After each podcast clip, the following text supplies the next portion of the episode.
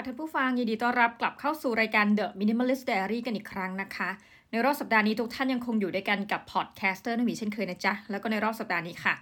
อยากจะมาพูดคุยถึงเรื่องหนึ่งทุกท่าน อันนี้บอกตามตรงเลยนะว่า มันเป็น content ซ้ำก็คือเราเคยจัดรายการใน episode ชื่อประมาณนี้มาอย่างยาวนานแล้วนะคะ แต่ว่าคิดว่าไม่ได้พูดมาจนนานจนเราลืมไปแล้ว ว่าเราเคยพูดหัวข้อนี้ และคิดว่าท่านผู้ฟัง ถ้าแบบต่อให้ท่านเป็นแฟนบันแท้รายการนะท่านก็จะลืมเหมือนเรา นั่นก็คือเรื่องราวของคำว่า midlife crisis ทุกท่านพอพูดนี้แบบ โอ้โห นอกจาก minimalist diary นะคะ ก็น่าจะมีรายการอื่น ๆ อีกหลายรายการในเครือของเราเองอะที่เคยพูดถึงประเด็นนี้ แต่ว่าเอ้าเราก็ต้องพิเศษหน่อยเพราะเรามาพูดถึงแบบมา midlife crisis กับความเป็น minimalist ของเรานะจะเป็นอย่างไรก็เดี๋ยวติดตามกันนะคะ แต่ก่อนอื่นเลย อยากที่จะมา รีวิวประเด็นบางอย่างที่มันเกิดขึ้นนะในรอบสัปดาห์นี้แล้วกัน อย่างแรกก็คือปีนี้นะคะ ก็ถือว่าเป็นปีที่ทุกท่านจะอายุเพิ่มขึ้นอีกหนึ่งปี ไม่ว่าท่านจะรู้ตัวหรือไม่เนาะก็คือจะเป็นปีที่อายุมากขึ้น ทีนี้รายการเราก็เหมือนกันนะคะ ต้องบอกว่า Infinity Podcast เอาช่องก่อนช่องจะครบรอบ 6 ปี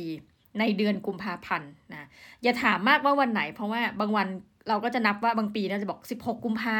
แต่บางครั้งเราก็จะนับว่าเออต้นเดือนกุมภานะ เพราะจริงๆ เราเคย publish รายการครั้งแรกเนี่ยในแพลตฟอร์มอื่นที่ไม่ใช่ SoundCloud คือต้องบอกว่าแต่ต้นของชีวิตของเราเนี่ยเราใช้ SoundCloud เนี่ยเหมือนกับเป็นตัวแพลตฟอร์มหลักในการกระจาย feed ของรายการเออท่านไม่ต้องสนใจมากนะมันเป็นเชิงเทคนิคนิดหน่อยแต่ว่าก่อนหน้านั้นนะเราเคยใช้ feed ของตัวแพลตฟอร์มอื่นๆ แล้วเราก็เปลี่ยนเพราะรู้สึกว่า อ้าว ทุกคนใช้ SoundCloud เราก็เปลี่ยนนะ ดังนั้นก็วันที่ก่อตั้ง ช่องเนี่ยมันจะงงๆนะแต่ว่าถ้านับกลางๆก็อะ16 กุมภาพันธ์จะครบ 6 ปีละนะในส่วนของรายการของเราเนี่ย The Minimalist Diary ก็ย่างเข้าสู่ปีที่ 5 ซึ่งหลายท่านจะสงสัยนะอาจจะเหมือนที่เราสงสัยว่าเอ๊ะเวรกรรม ปีที่ 5 นะคะ เรื่องจริงควรจะจัดสัปดาห์ละครั้งนะคะมันควรจะมี เอ๊ะเกือบเกือบมันต้องมากกว่า 200 ตอนไปเยอะแล้วนะทำไมโผล่มาแค่ 200 ตอนนิดๆนะก็ต้องบอกตามตรงว่า ตอนที่เราจัดเป็นครั้งแรกเนี่ย รายการเนาะเราก็แบบออกแนวจัดบ้างไม่จัดบ้างนะ บางช่วงในแบบว่าชีวิตก็คิดเองในวงเล็บเหมือนกันนะโอ้ยเรายุ่งจังเลยอะไรเงี้ยก็จะหายไปแบบโหหายไปนานนะ ประมาณว่าบางทีหายไปเป็นเดือนเหมือนกันห้าสัปดาห์อะไรเงี้ยค่ะแล้วก็ค่อยโผล่มาอีกทีดังนั้น ผู้ฟังรายการก็มีความรู้สึกว่าหนึ่งผู้จัดอย่างข้าพเจ้าเนี่ยนะ เอาแนวนอนไม่ได้ท่าน ก็เลยฟังมั่ง แล้วก็บางทีเว้นหายไปเนอะเราคิดว่าหลายคน ถ้าเป็นผู้ติดตามช่วงแรกๆเนี่ยน่าจะลืมเราไปแล้วเพราะเรามาไม่บ่อยนะ พอมาชีวิตเริ่มปรับปรุงตัวย่างก้าวเข้าสู่ปีประมาณแบบช่วง 2,563เป็นต้นมาเนี่ยก็เริ่มแบบเหมือนกับมีวินัยมากขึ้นนะ 63 64 65 ถามว่า เราจัดทุกสัปดาห์ไหมก็ต้องบอกทุกท่านตามจริงว่าไม่เนาะแต่เพียงแต่ว่าเราพยายามจะงดรายการให้น้อยที่สุด เท่าที่จะทำได้นะก่อนอื่นเลยเราก็แบบบอกทุกท่านแล้วว่า ช่วงเนี้ยวันอาทิตย์เนี่ยเรามีสอนปริญญาโทนะคะคือมันผ่านพ้นการที่ไม่ได้สอนปริญญาโทมาสักพักหนึ่งแล้วอะสักประมาณสองสมปีมั้งถ้าจำไม่ผิดนะคะก็คือมีช่วงที่เราต้องสอนแบบหนักๆ มีช่วงที่เราต้องสอนแบบแบ่งกันสอน เออจริง ๆ อาจจะ พักน้อยกว่าสองสมปีนะ แต่ว่าณรอบนี้มันเป็นเหมือนกับเป็นวิชาที่เราจะต้องเริ่มใช้แมทเทียลใหม่ ๆ นะคะ เราก็เลยแบบรู้สึกว่าต้องเตรียมตัวเยอะแล้วแบบมีความเครียด ทั้งที่เอาจริงนะ หลายคนก็พูดเหมือนกันว่า เฮ้ย สอนปริญญาโทเนี่ยไม่ต้องเครียดมากนะคะ คือเราเองอะจะนึกในใจไงว่าหนึ่งคือมันมันเหนือขั้นกว่าระดับปริญญาตรีสองคือจำนวนชั่วโมงที่สอนต่อครั้งอะจะมากกว่านิดนึงอะไรเงี้ยนะ แต่หลายคนบอกเฮ้ยไม่ต้องเครียด ซึ่งเราก็นึกในใจทุกท่าน ไม่รู้ทำไมแบบ season นี้เราค่อนข้างที่จะเครียดมาก แล้วเราก็จะแบบมีการพยายามที่จะเตรียมแบบสไลด์ให้สวยนะ เอารูปภาพใส่เอานู่นนี่นั่นอะไรเงี้ย ก็เลยเป็นความรู้สึกอึกในใจเหมือนกันว่าเออ season นี้มีความกังวลว่าจะจัด Minimalist Diary ไม่รอด ในทุกสัปดาห์ เพราะว่าพอวันอาทิตย์เนี่ยเราจะสอนแบบเหมือนทั้งบ่ายเลยนะคะแล้วอาจจะทำให้เหนื่อย แล้วก็ ไม่สามารถแบบจิกหัว ต้องใช้คำว่าจิกตัวเองขึ้นมาจัดรายการได้แต่ว่า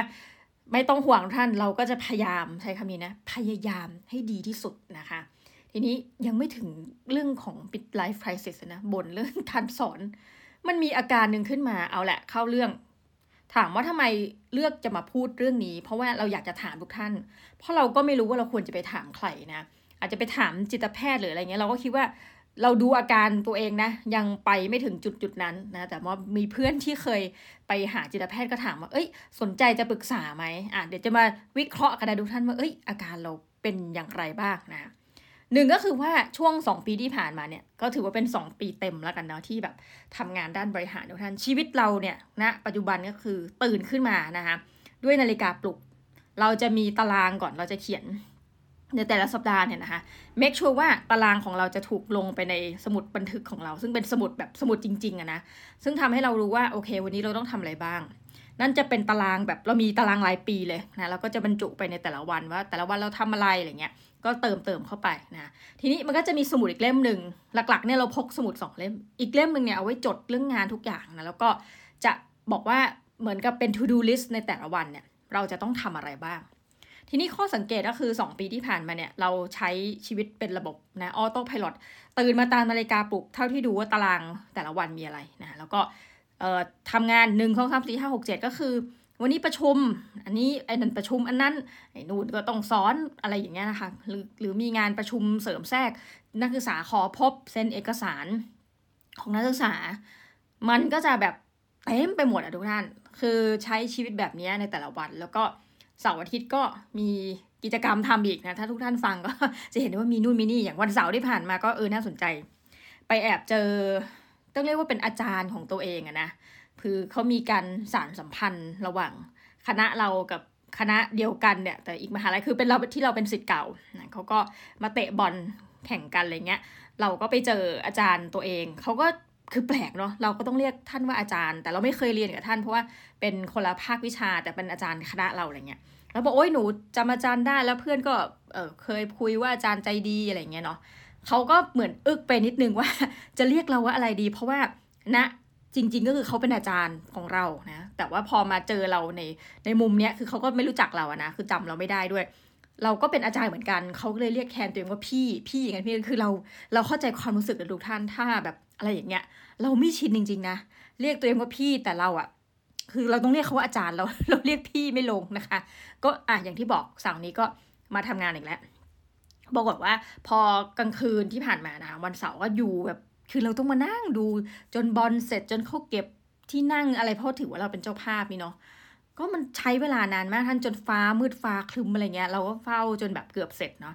แล้วก็หลับกลับมาบ้านมาหลับก่อน ตอนกลางคืนเนี่ยเตรียมสอนถึงประมาณตีสี่แล้วก็มาสอนตอนช่วงประมาณบ่ายโมงครึ่งถึงช่วงเย็นลากยาวไปห้าห้าโมงเย็นอะไรประมาณเนี้ยมันก็ให้ความรู้สึกว่าอ้าวสัปดาห์นี้หมดไปอีกสัปดาห์เหรอคะกลับมาบ้านก็หลับต่อเหมือนกันทุกท่านแล้วก็ตื่นมา จัดรายการเนี่ยแต่ว่าให้เห็นว่านี่คือชีวิตสัปดาห์นี้ แต่ว่าสัปดาห์นี้ที่ว่านี่มันเป็นแผนจำลองของหลาย ๆ สัปดาห์ที่มันเกิดขึ้นมาเป็นระยะเวลาประมาณ 2 ปีนะสภาพที่เราเห็นในความผิดปกติทุกท่าน อยากจะเมาแล้วก็แบบให้ท่านสังเกตอาการตัวเองไปด้วยนะว่าเป็นอย่างนี้หรือเปล่านะคือเราก็ไม่รู้ว่ามันควรจะเรียก midlife crisis นะแต่ว่า burn out นี่คงอาจจะมีส่วนนะแต่เราเบื่อที่จะพูดตรงๆนะ เห็นคนอื่นเขาก็พูดถึงประเด็นเหล่านี้เราก็รู้สึกว่าเราไม่อยากที่จะเอาตัวเองไปแบบไปใส่ว่าเราเป็นด้วยเอออาจจะเป็นเพราะว่าสื่อมันทำให้รู้สึกเอ๊ะหรือเราเป็นแบบนี้นะแต่เรามีการชนีคือมีวันหนึ่งมีประชุม ซึ่งเป็นการประชุมผ่านซูม แต่ว่าเราอยู่ที่คณะจะมีห้องหนึ่งที่แบบเขาให้เปิดซูมเข้าได้อะไรเงี้ยปรากฏว่าเออก็มีอาจารย์เขาก็ท่านก็ถามถามแบบ คือถามรายละเอียดอะ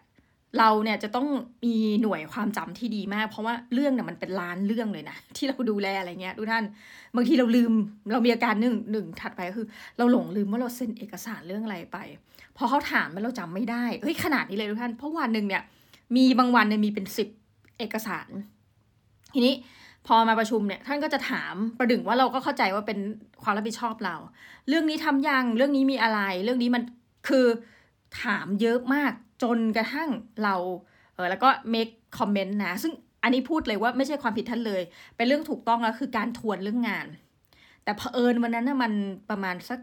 ห้าโมงเย็นกว่าแล้ว แล้วเราก็ทำงานมาแต่เช้าเนาะคือห้าโมงเย็นกว่านี่แบบมันคือเวลาเลิกงานแล้วแต่เรายังประชุมต่อนะก็คือเป็นช่วงที่แบบรอประชุมด้วยซ้ำอะคือจริงประชุมเลิกเลทไปกว่านั้นเป็นช่วงแบบช่วงระหว่างรอให้ทุกคนเข้าซูมเข้าอะไรเงี้ยคือคนกำลังน้อยแล้วท่านก็ถามถามถาม แล้วน้องเจ้าหน้าที่ก็บอกอาจารย์เขามีเอกสารด่วนขอเซ็นให้วิ่งมาหาที่ห้องประชุม เราก็เซ็นไปแล้วท่านก็ถาม แล้วก็อึกอักอึกอักตอบนะคะมันมาถึงจุดที่เราปิดเสียงซูมจากห้องประชุมของเรา คือเซ็นเอกสารเสร็จแล้วบอกว่าอะพี่ไม่ไหวละเดินออกไปจากห้องประชุม คือตอนนั้นอยู่คนเดียวทุกท่านเพราะว่ารอคนอื่นเข้าประชุมผ่านซูมหมดเราอยู่ที่ห้องเหมือนกับห้องปฏิบัติการเนี่ย คือเดินออกไปเลย แล้วก็พี่ที่เขาพูดอยู่อะท่านอาจารย์ที่เขาพูดอยู่เนี่ยเขาก็พูดยังคอมเมนต์งานอยู่อะแต่คุณเข้าใจไหมว่าถึงจุดนั้นเราไม่ได้ฟังแล้วเราไม่ฟังแต่เขาพูดกับเรานะแต่เราบอกว่าเฮ้ยเราไม่ไหวล้วเราขอเดินออกไป เดินออกไปดูใบไม้ใบหญ้าทุกท่านแล้วก็แบบ เอาละถึงเวลาก็เดินกลับเข้ามา ซึ่งหนึ่งแต่มันเป็นเวลาแป๊บเดียวที่เราเดินออกไป แต่เรารู้แล้วว่าเนี่ยอาการคืออาการไม่ปกติทุกท่าน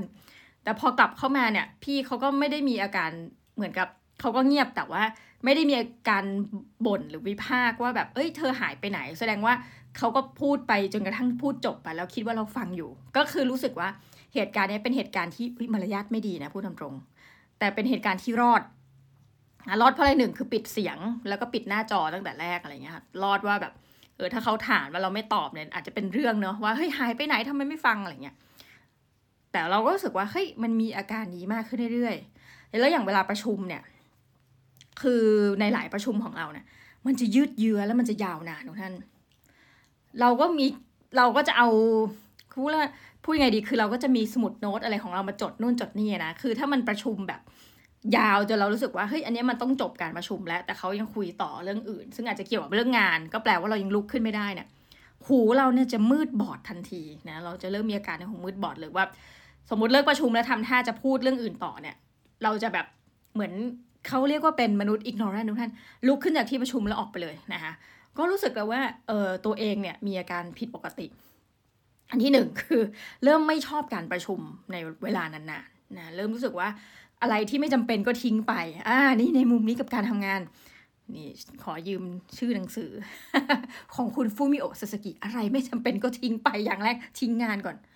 ประเด็นถัดไปนะนี่อยากให้ทุกท่านสังเกตไม่อะไรที่มาเมาส์เราก็มีอาการในนี้เริ่มหนักแหละการสอนหนังสือทุกท่าน เราเริ่มมีความรู้สึกที่ไม่อยากจะลุกขึ้นมาสอนหนังสือ เป็นแล้วนะเออเราก็รู้สึกว่าเฮ้ยนับเขาดาวว่าแบบ เอ้ยวันนี้มันใกล้ที่จะวันที่จะสอนแล้วนะ ใกล้แล้วนะคือจริงๆ ปกติจะเป็นคนเตรียมการสอนอยู่แล้วนะคะนี่อันนี้ว่าไม่ได้ แต่ว่า ช่วงเนี้ยมันจะเป็นช่วงที่ต้องใกล้จริง ๆ เนี่ย อย่างเนี่ยจะสอนวันอาทิตย์ถามว่ามีคอนเทนต์ในใจหรืออะไรเงี้ยมีนะมีไหมมีนะคะแต่ว่ายังไม่ได้ทำตัว presentation ก็ยังไม่ได้ทำอะแต่ว่าคอนเทนต์มีไหมมี เนี่ยมันคืออาการที่แบบวันเสาร์วันอาทิตย์จะสอนนะอย่างล่าสุดเนี่ย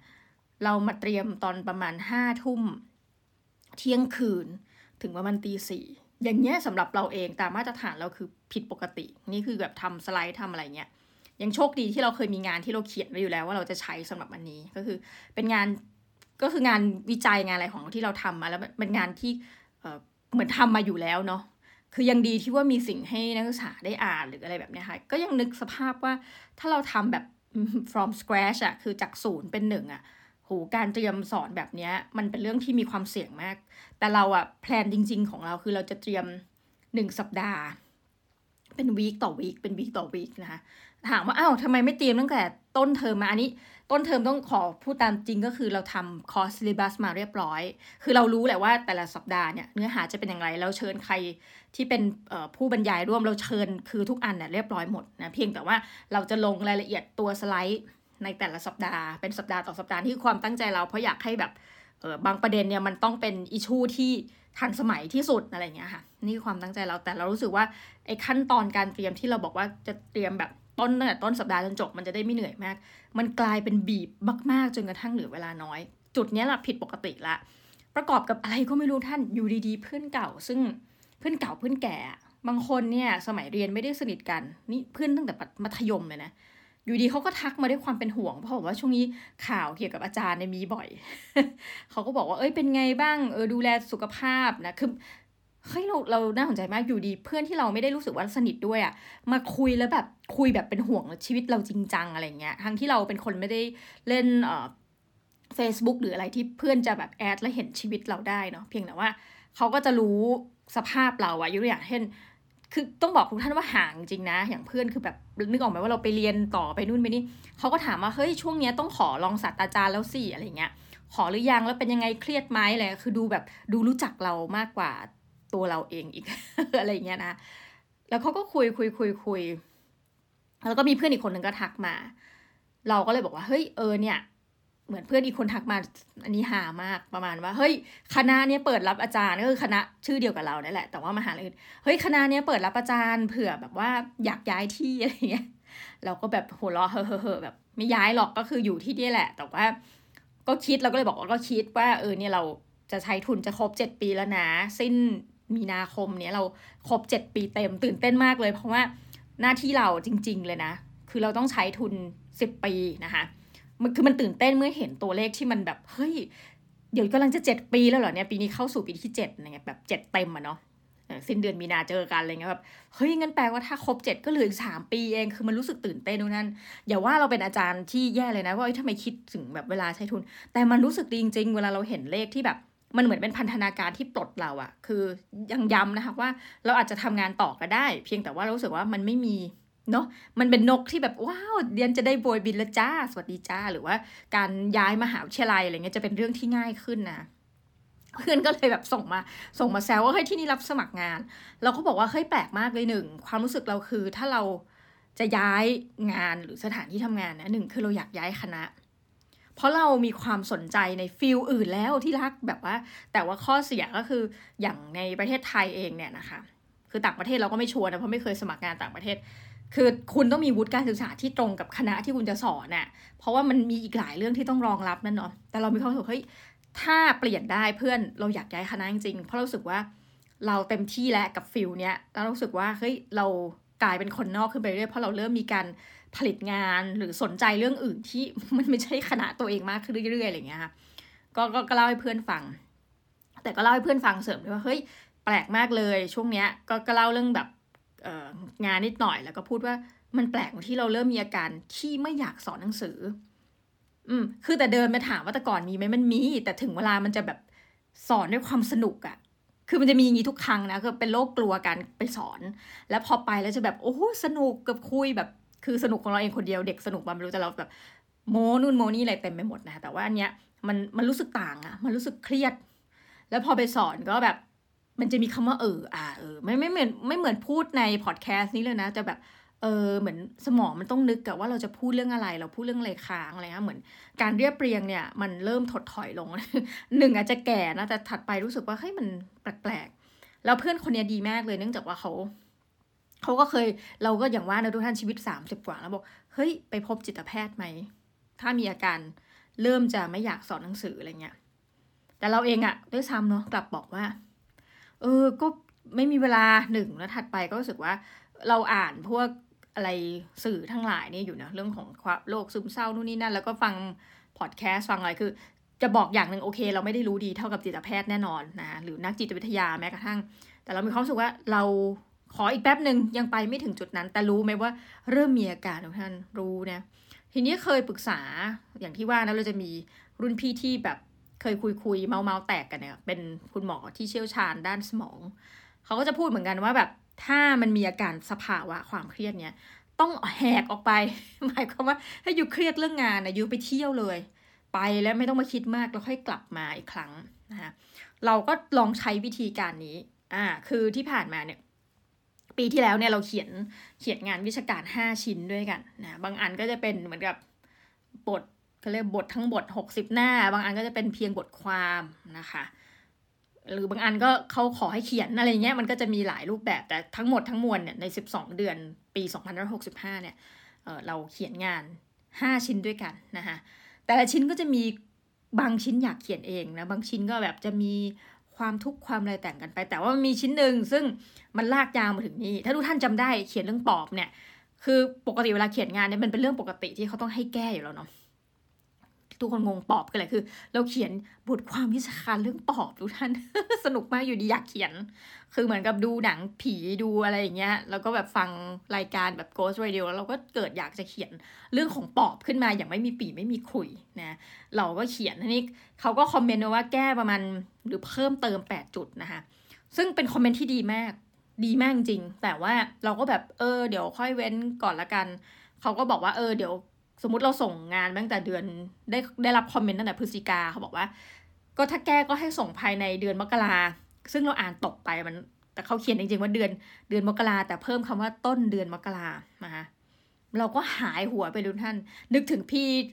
คุณหมอนูโรงไงที่บอกว่า เฮ้ยถ้าแบบเครียดเนี่ยก็ให้หายออกไปก่อนแล้วเดี๋ยวค่อยกลับมา เราก็หายหัวไปเลยเรายังไม่ได้แก้ กลับมาทีปรากฏสิ่งที่เราเขียนไปเอ้า เราลืมแล้วว่า เอ้า อันนี้มันยังไงนะ คือมันกลายว่าไม่ประต่อประติดประต่อกันอะไรเงี้ย บางอันก็ต้องแบบเนี่ยไปยืมหนังสือมาใหม่ มานั่งอ่านใหม่ว่า ที่เขียนแล้วอ้างอิงมาจากหนังสือเล่มเนี้ย สรุปว่ามันมันยังไงนะลืมไปละนะ ก็คือแบบมันมีอะไรในหัวเยอะทุกท่าน เอ่อตรงนี้เราก็เลยมีความรู้สึกว่า สิ่งหนึ่งที่อยู่ดีๆ อยากทำขึ้นมา แล้วมัน random มากแล้วมันอาจจะไม่เกี่ยวกันเลยนะหนึ่งคือช่วงเนี้ยรู้สึกว่าเวิร์นเวอร์ละก็รู้สึกอยากจะเข้าหาทาง นนี้พูดตามตรงเลยนะทำมามากขึ้น คือเริ่มมีการฟังพอดแคสต์ฟัง YouTube แล้วตอนนี้เราก็ทำพอดแคสต์รายการธรรมดาสามัญด้วยเนาะคือเอาคอนเทนต์ที่พระอาจารย์พูดก็ใส่เข้าไปในรูปแบบเสียง เริ่มพยายามจะคามดาวผ่านกระบวนการฟังพอดแคสต์ฟัง YouTube และสื่อเนี่ยมากขึ้น เพื่อให้รู้สึกว่าเออให้จิตใจมันสงบลงอะจากวันที่มันมีความยุ่งเหยิงอะไรเงี้ยค่ะพยายามจะ calm down แล้วก็ เรียนรู้ที่จะปลงดูท่านี้พูดเลย คืออะไรที่มันไม่ไหวแต่เดิมเนี่ยนะ เราจะเป็นคนที่เครียดง่าย เพราะว่าเป็นคนที่ชอบทำงานใกล้ deadline ตลอดเวลา ความเครียดของเรายกตัวอย่างตอนเราเรียนเเรียนต่อในระดับปริญญาเอกทุกท่านก็คือ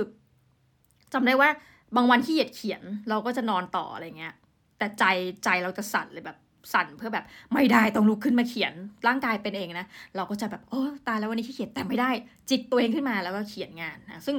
แต่เดิมเนี่ยมันผ่านไปได้ตลอด แต่ว่ารู้สึกว่ามุกเนี้ยเมื่ออายุสามสิบกลางๆ แล้วเริ่มจะปลายแล้วเนี่ยมันใช้ไม่ได้ละ คือรู้สึกว่าถ้าร่างกายไม่โอเคปุ๊บสิ่งที่เราจะทำได้ท่านคือ หยุดหยุดหยุดชีวิตนะคะแล้วก็นอน ทีนี้พอนอนในลักษณะว่าเหนื่อยก็นอนแล้วตื่นมาก็จะทำงานก็ทำมันก็เลยกลายเป็นว่าทบเวลาชีวิตเราจริงเพราะเราจะเป็นคนตื่นและนอนไม่เป็นเวลา อันนี้แล้วแต่อารมณ์และโชดช่วงชัชวานของเรานะคะช่วงนี้จะกลายเป็นว่านอนกลับมาบ้านเหนื่อยมากทำงานเสร็จนอนก่อน ตื่นมาห้าทุ่ม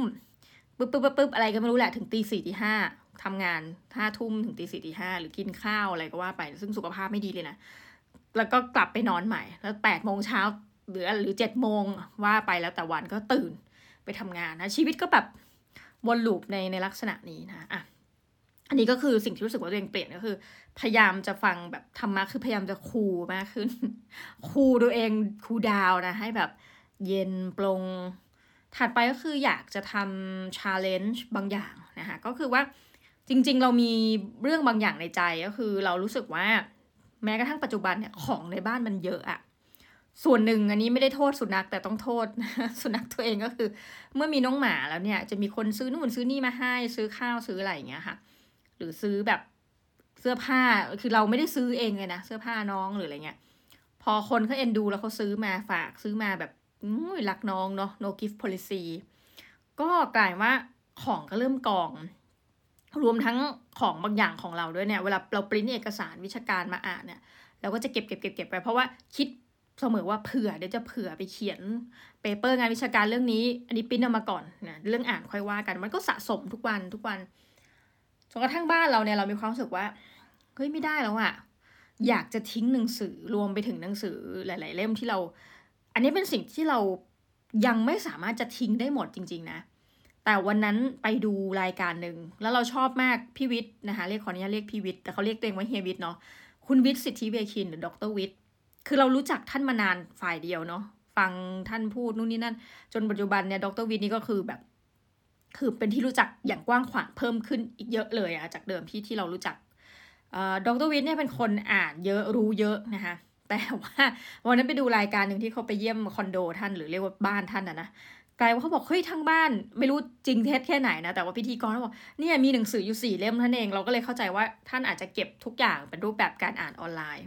ซึ่งตัวเราอะยังไม่ชิน เพราะยังยืมหนังสือแล้วก็ยืมแบบเป็นเล่มๆมาอ่าน คือเป็นคนชอบอ่านหนังสือเป็นเล่มหรือpaper เนี่ยเราจะต้องปริ้นออกมาจับนะเพื่อขีดเพื่ออ่านเพื่อนู่นเพื่อนี่นั่น ซึ่งฟังก์ชันเหล่านี้จริงๆในเอ่อ iPad หรืออื่นๆ หรือคอมพิวเตอร์หรือแล็ปท็อปเนี่ยมันทำได้เหมือนกันแต่เราก็ไม่ทำเนาะแต่ว่าเนี่ยแหละทุกท่านก็เลยรู้สึกว่าเฮ้ยอยากจะเคลียร์บ้านอีกอีกรอบอีกแล้ว เริ่มมีความรู้สึกว่าอยากจะทำ death cleaning นะคะ death cleaning ก็คือ พึงระลึกความตายแหละ มันก็อาจจะไปทางเดียวกับทางทางพุทธเนาะว่าแบบ เราจะตายวันตายพรุ่งตายได้ตลอดเวลานะอันนี้คือคือไม่ได้คิดลบนะแต่คิดเป็นข้อเท็จจริง เพราะนั้นสิ่งที่เราเริ่มทำควรจะเริ่มทำหรือทำเป็นตลอดชีวิตอะอันนี้มันจะค้านกับมาเรียคอนโด ซึ่งมาเรียคอนโดบอกจัดบ้านครั้งเดียวจ่าแล้วจบ แล้วท่านจะไม่ต้องจัดอีกเลย ท่านอาจจะมีซิสเต็มอะไรบางอย่างที่แบบ ท่านจะต้องวางกางเกงแบบนี้แบบนี้แบบนี้คือ ไม่ต้องห่วงนะหรือท่านซื้อกางเกงมาเพิ่มท่านก็ใส่ร่องแบบนี้ แต่เดสคลีนิ่งมันต่างเดสคลีนิ่งคือด้วยความระลึกถึงความตายตลอดของเราเนี่ยค่ะคือไม่จำเป็นว่าต้องอายุเยอะแล้วค่อยทำเนาะเราก็สามารถเช็คตลอดว่าเอ้ของนี้ไม่จำเป็นทิ้งไว้ทิ้งทิ้งทิ้งทีนี้ปัญหาเรามีอยู่หนึ่งอย่าง ซึ่งจะต้องต้องแก้ปัญหานี้ด้วยหนึ่งไม่ให้ตัวเองเริ่มทำก็ต้องปล่อยก็คือหนังสือที่เราจะจะทิ้งเนี่ยทุกท่าน มันมีมูลค่า หลายอันเป็นหนังสือหายากด้วยนะคะแล้วเราตัดใจคือจะยังไงดี คือเราไม่มายที่จะทิ้งมันนะ แต่เรากลัวว่าแบบถ้าทิ้งหรือว่าขายเนี่ยมูลค่า ในอนาคตมันจะเพิ่มคือคือพยายามจะเก็บเพื่อแบบดึงเชงมูลค่าอะไรเงี้ยยกอย่างเช่นแบบ มันมีเล่มหนึ่งซึ่งเราซื้อตั้งแต่เราอยู่มัธยมอะตอนที่เราไปที่แคนาดานะคือเราซื้อ Guinness Book ปีสองพัน เออเรารู้สึกว่าเฮ้ยน่าจะเก็บไว้นะเพราะอีกสักกี่ปีเนี่ยมันน่าจะมีมูลค่าอะไรเงี้ยแต่พอเราไปดูดูใน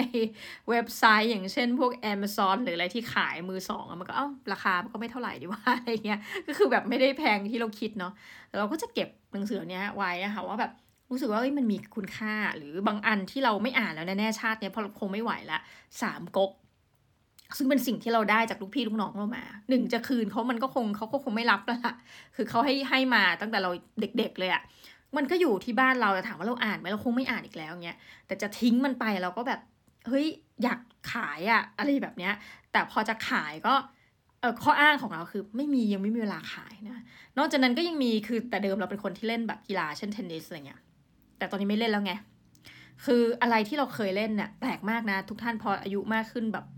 รู้สึกของมันหายไปเยอะเหมือนกันนะ ยกตัวอย่างเช่นแบบ เราเคยมีกีตาร์จำนวน 3-4 ตัวนี่ต้องวงเล็บว่าช่วงก่อนเป็น minimalist นะ เราก็บริจาคบริจาคจนเหลือตัวสุดท้าย ปรากฏว่าพอเหลือตัวสุดท้ายเนี่ยเราก็ยังเล่นมาทำงานแล้วนี่ก็ยังเล่นกีตาร์อะไรเงี้ยนะคะ แต่ว่าสุดท้ายของสุดท้ายก็ฝากคนอื่นไปบริจาค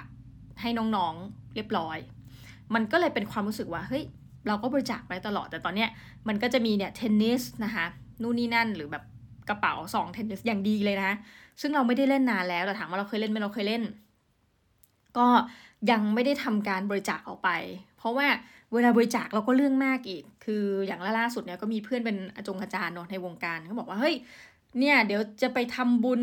นู่นนี่นั่นคือเหมือนจะไปบริจาคเงิน แล้วก็ฝากเพื่อนแบบมีหนังสือก็บริจาคให้โรงเรียน เราก็บอกว่าเราไม่ได้มีปัญหาเลยเลยในการบริจาคหนังสือ แต่เผอิญหนังสือที่เราจะบริจาคอะมัน มันเป็นหนังสือที่มันไม่เหมาะกับเด็กประถม และแม้กระทั่งมัธยม มันเป็นหนังสือสำหรับคนที่โตแล้วอะไรเงี้ย แต่พอเราจะไปบริจาคอย่างห้องสมุดเราเนี่ยคือตั้งแต่โควิด -19 เนี่ยมันมีหลายที่เลยนะ เออเราเราไม่รู้เขาเปลี่ยนกฎหรือยังแต่ห้องสมุดมหาวิทยาลัยเราก็จะบอกว่าไม่รับบริจาคแล้วคือเราเข้าใจเลยนะทุกท่านเขาจะมีทาร์เก็ตว่าเขาจะซื้อหนังสือ แล้วที่ในการวางหนังสือมันมีจำกัด บางทีการที่เราแบบดุยๆไปบริจาคหนึ่งหนังสือเราจะเก่าไปแล้ว ประการแรกถัดไปคือเขาไม่มีที่ที่จะไว้อะไรเงี้ยค่ะ สุดท้ายกลายว่าสิ่งที่เราเห็นกับเกิดขึ้นกับห้องสมุดเราและห้องสมุดรอบข้างในคณะอื่นๆอะไรเงี้ย คือเขาก็ต้องส่งไปบริจาคอีกทีนึงอะ่ะหรือบางทีก็แบบให้นิสิตนักศึกษาอะใครอยากหยิบก็หยิบไปเลยนะซึ่งมันอาจจะสำหรับเราก็รู้สึกว่าเออ เราอยากที่จะให้หนังสือแก่คนที่แบบมันสำคัญจริง ๆ แต่ก็อย่างว่าเนอะถ้าเราปล่อยวางนี้ได้นะ เราจะแบบเคลียร์สิ่งของไปได้เยอะ เราก็เลยคิดเกมเกมหนึ่งขึ้นมา ซึ่งกะว่า เดี๋ยวขอให้หลาย ๆ อย่างลงตัวเราจะเล่นเกมนี้กับตัวเองนะ นั่นก็คือหนึ่งถึงสามสิบวันที่หนึ่งถึงสามสิบลองทิ้งของไปตามเลขของวันนะคะแค่วันที่หนึ่งถึงสามสิบเนี่ยหมายว่าวันที่หนึ่งทิ้งของหนึ่งชิ้น วันที่สองก็ทิ้งของสองชิ้นนะเช่นแบบสมมติสอง เดือนมีนาคมสองมีนาทิ้งสองชิ้นสามมีนาทิ้งสามชิ้น วันที่สี่มีนาทิ้งสี่ก็บวกไปเรื่อยจนถึงวันที่สามสิบก็ทิ้งสามสิบชิ้น คือวันแรกมันจะง่ายดูท่านไม่บอกแม้แต่วันหลังๆเนี่ยมันจะยากมันจะยากขึ้น เราค้นพบว่าแค่หนึ่งเดือนถ้าเราทำแบบนี้ แล้วแบบความเดสครินิ่งของเรานะเราจะทิ้งของไปได้ทั้งหมดนะคะ465 ชิ้นภายในหนึ่งเดือน ซึ่งตอนนี้สำหรับเรารู้สึกว่าของมัน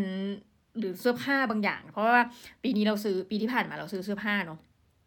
ของบางอย่างคือเราพยายามจะรอว่า เดี๋ยวเราผอมลงแล้วเราอาจจะกลับไปใส่นะหรือบางอันคือมันเป็นชุดที่แบบเราตัดมางานแต่งงานเพื่อนนี้มันแพงจริงเนาะแต่เราคิดว่าชาตินี้เราคงไม่ได้ใส่ชุดนี้แล้วแหละนะคะแต่คันจะบริจาคกก็เสียดายความแพงของชุดคือชุดตัวหนึ่งแบบโอ้โหตัดมาสามสี่ห้าพันคือจำราคาไม่ได้ละ อะไรแบบเนี้ยซึ่งตรงนี้เราคิดว่าจะต้องทำการปล่อยให้ได้จริงๆ คือท่านฟังเราว่าเราเป็น minimalist เนี่ย ปรากฏว่ามันมีหลายอย่างที่เราแบบ ยังไม่สามารถร้องเพลง Let It Go เพราะหนึ่งอยากขายต่อไม่รู้ราคา แล้วถัดไปคือแบบกังวลว่าของมีมูลค่าเยอะอถัดไปก็กังวลว่าแบบผู้รับอาจจะแบบไม่ได้ใช้จริงๆแล้วเสียดาย แต่เอาพูดตามตรงนะ ถ้าคิดแบบนี้แล้วขอขอกลับไปวกเรื่องของความเชื่อในเรื่องของความความคูความคามของศาสนานะขออนุญาตเอาศาสนาไปเกี่ยวข้อง คือถ้าเราแค่อยากบริจาคหรือเราอยากทิ้ง ก็ปล่อยมันไป ทุกอย่างมันไม่ใช่ของเราแต่ต้น จบถ้าคิดได้แค่นี้นะ ท่านสบายนะคะแต่เรามีแค่แบบจิตกังวลว่าแบบเฮ้ยเผื่อเราวันหนึ่งเราขาดแคลนทางการเงินคิดกันจริงนะหนังสือที่เรามีอยู่เนี่ยเอาจะเอาไปขายได้ อย่างน้อยก็สัก 50%ของราคาปกเราก็น่าจะได้เงินตั้งเยอะอะไรเงี้ยซึ่งถ้าเราจะปล่อยวางเราต้องปล่อยตรงนี้ แล้วก็ปล่อยมันไปก็คือ ถ้าท่านไม่มีเวลาที่จะมาขาย ท่านต้องปล่อย แล้วก็บริจาคไปใครจะได้ใช้หรือไม่ได้ใช้ มันไม่ใช่เรื่องของท่านแล้วนะมันเป็นปัญหาของคนที่เราให้เข้าไปนะแต่มันไม่ใช่ปัญหาของเราต่อไป ตรงนี้บอกตามตรงว่ายังไม่ผ่านนะส่วนตัวตอนนี้นะทุกท่านยังไม่ผ่านแต่ว่าอยากจะเล่นเกมนี้แหละหนึ่งถึงสามสิบจะขอสักเดือนหนึ่งที่อยากจะลองเล่น แล้วจะอยากรู้ด้วยว่าไปได้ถึงวันไหนที่รู้สึกว่าโอเคค่ะสวัสดีค่ะเออเดียนบริจาคไม่ไหวแล้ว เพราะว่าของหมดหรือว่าโอ้นั่นจะดีมากนะหรือว่าเดียนสละจิตใจเนี่ยสละไม่ได้จริงนะ อย่างนั้นอย่าลืมนะท่านเราคำนวณมาให้แล้วหนึ่งถึงสามสิบถ้าท่านบริจาคตามเลขวันนะสิ่งของตามเลขวัน เท่ากับเดือนละ 465 ชิ้นที่ของจะหายไป แล้วส่วนตัวเราเชื่อว่าถ้าเราแบบทำได้แบบนั้นจริง ๆ เลยนะ แบบจริง ๆ จริง ๆ นะ โอ้โห บ้านเราก็จะโล่งเพราะมันมีงานวิจัยอีกนะคะ ซึ่งจำไม่ได้ว่าอ่านมาจากไหน ต้องขอโทษทุกทีนกจะต้อง reference ให้ว่าการที่ห้องนอนของท่านรก หรือบ้านของท่านรกง่ายๆนะมันหนึ่งมันทำให้ท่านชีวิตท่านรู้สึก ไม่แฮปปี้อะ ของมันลกเนาะมันมันจิตใจท่านมันอาจจะแบบแบบเหมือนปล่อยวางยังไม่ได้อะนะแล้วก็การทำงานเนี่ยมันก็จะกระทบสมาธิการทำงานของท่านดังนั้นข่าวดีก็คือว่าถ้าท่านอยากจะทำงานแบบสมองโล่งเคลียร์งานสะดวกงานสบายเนี่ย สิ่งหนึ่งคือควรจัดโต๊ะให้มันเคลียร์และเกลี้ยงนะปัญหาของเราตอนนี้คือกลายว่า เราชอบสั่งของมาแบบมาเกินพิกัด นะคะซึ่งอันนี้เขาก็บอกเลยว่าห้าม แล้วเราก็ไม่เชื่อเพราะเราบอกว่าของพวกนี้เราต้องใช้ ยกตัวอย่างเช่นเราสั่งแชมพูมาแบบนึกว่าไม่เป็นขวดใหญ่ๆสามพันห้าร้อยสามจุดห้าลิตรแบบบุ้มบุ้มบุ้มบุ้มสี่ห้าสี่ห้าอันนะคะเพราะมีความเชื่อว่าโอ้ยเดี๋ยวก็ต้องใช้ยังไงสองปีดิฉันใช้หมดแน่นะโอ้แต่กว่าจะถึงสองปีเนี่ยมันกองอยู่บนที่วางแล้วบ้านเราเนี่ยก็ พอเราเห็นของที่เราเวลาเราเดินผ่านเราเห็นอ้าว แชมพูนี่ยังกองอยู่เลย แต่มันก็ถูกทยอยใช้นะนี่คือข้อเท็จจริงแต่ว่า มันก็ทำให้รู้สึกโอ้ยบ้านลกคิดงั้นจริงทุกท่าน ก็เลยกลายว่าเดี๋ยวจะต้องคิดใหม่ทำใหม่ว่าเราจะไม่ซื้อนะคะอย่าซื้อทีละเยอะๆดีไหมแล้วก็ซื้อทีละต้อยหนึ่งเเพื่อที่จะพอได้ใช้หมดแล้วก็ค่อยซื้อใหม่ก็ไม่เป็นไรหรอกนะตอนนี้ก็เลยแบบกำลังพยายามไม่จะเคลียร์ของเล็กละอันพันละน้อยอะ่ะ ยกตัวอย่างเช่นแบบบางทีเดินทางไปต่างจังหวัดนะเราก็จะซื้อแชมพูสบู่ขนาดเล็กนะแล้วบางทีซื้อไว้แล้วใช้ไม่หมดก็ยังไม่ได้ใช้อะไรเงี้ยเราก็เริ่มเอาขวดหยุ่มหยุ่มยิมยิมพวกนี้มา แล้วก็มาเทใส่ขวดใหญ่แล้วก็ทิ้งทิ้งขวดทิ้งเล็ก ๆ ออกไปให้หมดนะก็เริ่มมีการเหมือนกับกลับมาเรียกได้ว่าปีใหม่นี้กลับมาดูตัวเองแล้วกัน แล้วก็คนพบว่าความสุขอื่นใดนะทุกท่าน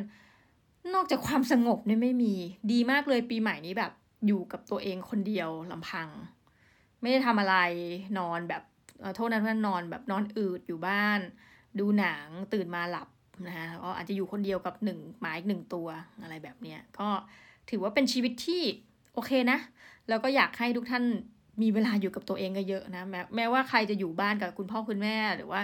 คนรักของท่านก็ตาม อยู่หออยู่เลยเนี่ยเราเชื่อว่าสิ่งที่สำคัญมาก ๆ ที่ได้เรียนรู้นะในซีซั่นที่ผ่านมาคือเฮ้ยการอยู่กับตัวเองมันดีทุกท่านนะแต่ว่าก็มันก็จะเสี่ยงอีกอย่างหนึ่งนะอยู่คนเดียวให้ระวังความคิด อยู่กับมิตรให้ระวังคำพูดนะแต่ก็ไม่เป็นไรหรอกก็ก็ลองดูนะแล้วก็ลองดูว่าความ calm ความ cool ของท่านนะใช้คำนี้บ่อยมาก ซึ่งไม่เกี่ยวกันมากเนาะสามารถอยู่ได้ยืดได้ยาวขนาดไหนนะคะก็ถือว่าเป็นอีกหนึ่ง episode ที่เรียกได้ว่าเปิดเผยแล้วกันถึงเรื่องราวความ ตึงๆ เครียดๆ ในชีวิตหน่อยเนาะ แต่ว่าเราพยายามจะเอาความเป็น minimalist ของเราเนี่ยมาสะท้อนอะไรบางอย่าง คือแล้วเราเชื่อว่าถ้าเรา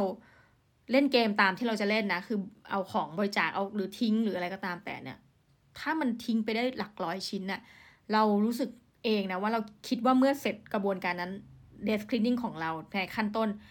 เราน่าจะเบาขึ้น น่าจะใจเย็นขึ้นแล้วปล่อยวางอะไรอีกหลายอย่างได้มากขึ้น ก็เดี๋ยวจะมารีวิวทุกท่านละกันว่าเดือนไหนที่จะเริ่มทำนะคะ หรือว่าท่านฟังเนี้ยท่านไปก่อนได้เลยถ้าท่านพร้อมนะโอเคสำหรับวันนี้ก็ประมาณนี้ก็แล้วกันนะแล้วขอหวังว่า อยากให้ทุกท่านไม่เป็นแบบเราคือ ขอให้ทุกท่านมีความสุขกับการทำงานนะคะ แล้วเราก็ไม่รู้ไอ้นี่มันควรจะเรียก midlife crisis หรือแค่งานเยอะแล้วจัดเวลาไม่ถูกนะคะก็ กำลังดีลกับชีวิตตัวเองอยู่นี่พูดตามตรงนะ ท่านก็เติบโตไปพร้อมกับรายการเรานั่นแหละนะ ก็เวลคัมสู่ปีที่ 5 ปีที่6นะของรายการแล้วก็คิดว่าจะยังอยู่กันไปนั่นแหละ จนกว่าจะแบบโอ้เดียนทำไม่ไหวแล้วค่ะ สวัสดีค่ะ อะไรอย่างงี้เนาะโอเคค่ะสำหรับสัปดาห์นี้ก็ขอลาทุกท่านไปก่อนนะคะ แล้วก็กลับมาพบกันใหม่นะคะสำหรับวันนี้สวัสดีจ้า